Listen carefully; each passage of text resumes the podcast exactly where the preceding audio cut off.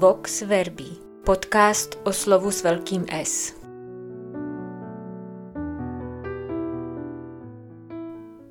V předchozí epizodě jsme Petra nechali ohřívat se u plápolající pochodně a vypravěč nám umožnil nahlédnout do zasedání velerady. Dnes zas prozatím zanecháváme Ježíše vydaného posměškům a urážkám ze strany služebnictva veleknězova domu a vracíme se k Petrovi.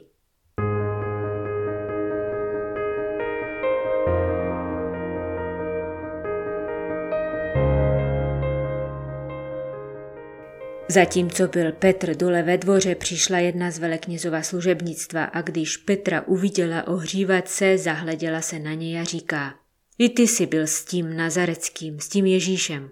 On ale zapřel slovy. Ani nevím, ani nerozumím, co říkáš. A vyšel ven před dvůr a zakokrhal kohout. Jak jej ale viděla ta služka, začala znovu říkat těm, kdo stáli kolem. Tenhle jeden z nich. On opět zapřel. A zakrátko opět ti, kdo stáli kolem, říkali Petrovi, skutečně, si jeden z nich, vždyť si též Galilejec. On se ale začal zaklínat a přísahat. Neznám toho člověka, kterého zmiňujete. A hned zakokrhal kohout po druhé. Petr si vzpomněl na slovo, kterému říkal Ježíš. Dřív než kohout dvakrát zakokrhá, třikrát mě zapřeš. Vyběhl a rozplakal se.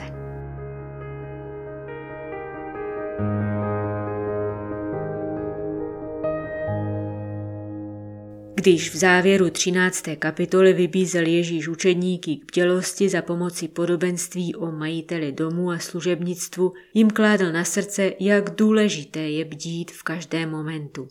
Večer, uprostřed noci, za kokrhání kohouta i na úsvitu.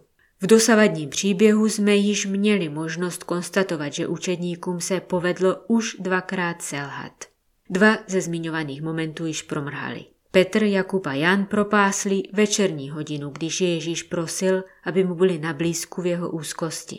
Společně s těmito třemi pak i ostatní promrhali chvíli uprostřed noci, kdy se tváří v tvář davu s meči a holemi prostě vypařili.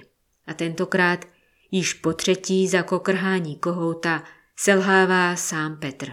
Petrovo zapírání je ale paradoxně i konečně pravdivým vyznáním jeho skutečné situace. Každý z dotazů a každá z odpovědí totiž přesně vystihuje, kde se vlastně Petr ve vztahu k Ježíši nachází. První konstatování zní I ty jsi byl s tím Nazareckým, s tím Ježíšem. Petr na to reaguje. Ani nevím, ani nerozumím, co říkáš. Správně. Petr se naivně domníval, že ví, kdo je Ježíš, protože se mu povedlo trefit do správné odpovědi na Ježíšovu otázku. Ve skutečnosti ale Petr neví z hola nic. Nalhával si, že rozumí, co znamená být Ježíšovým učedníkem a následovat jej. Ve skutečnosti ale vůbec nerozumí, co to obnáší. Druhé konstatování se týká Petrovy příslušnosti k Ježíšově partě. Tenhle je jeden z nich. Petr opět zapírá a evangelista ani nemá důvod uvádět přesné znění Petrových slov, protože svou tendenci separovat se od ostatních už Petr projevil víc než dost. Třetí konstatování je nesmírně pozoruhodné. Ano, týká se Ježíše.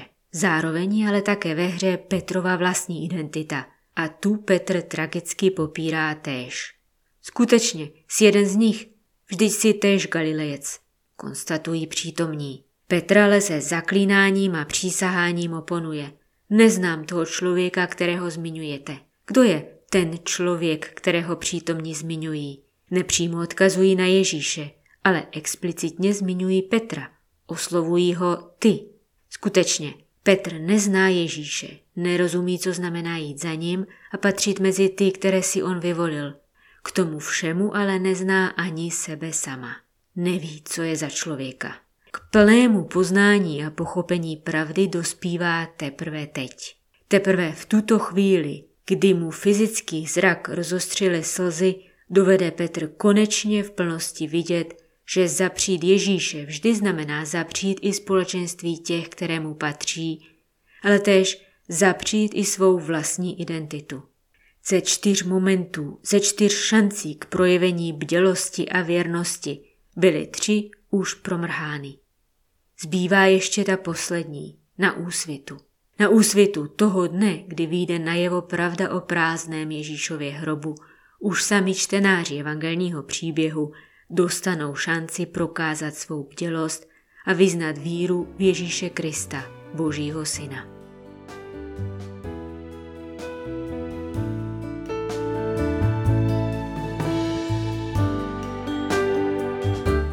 Vox Verbi z nakladatelství Paulínky připravuje a hlas slovu propůjčuje sestra Anna Mátiková.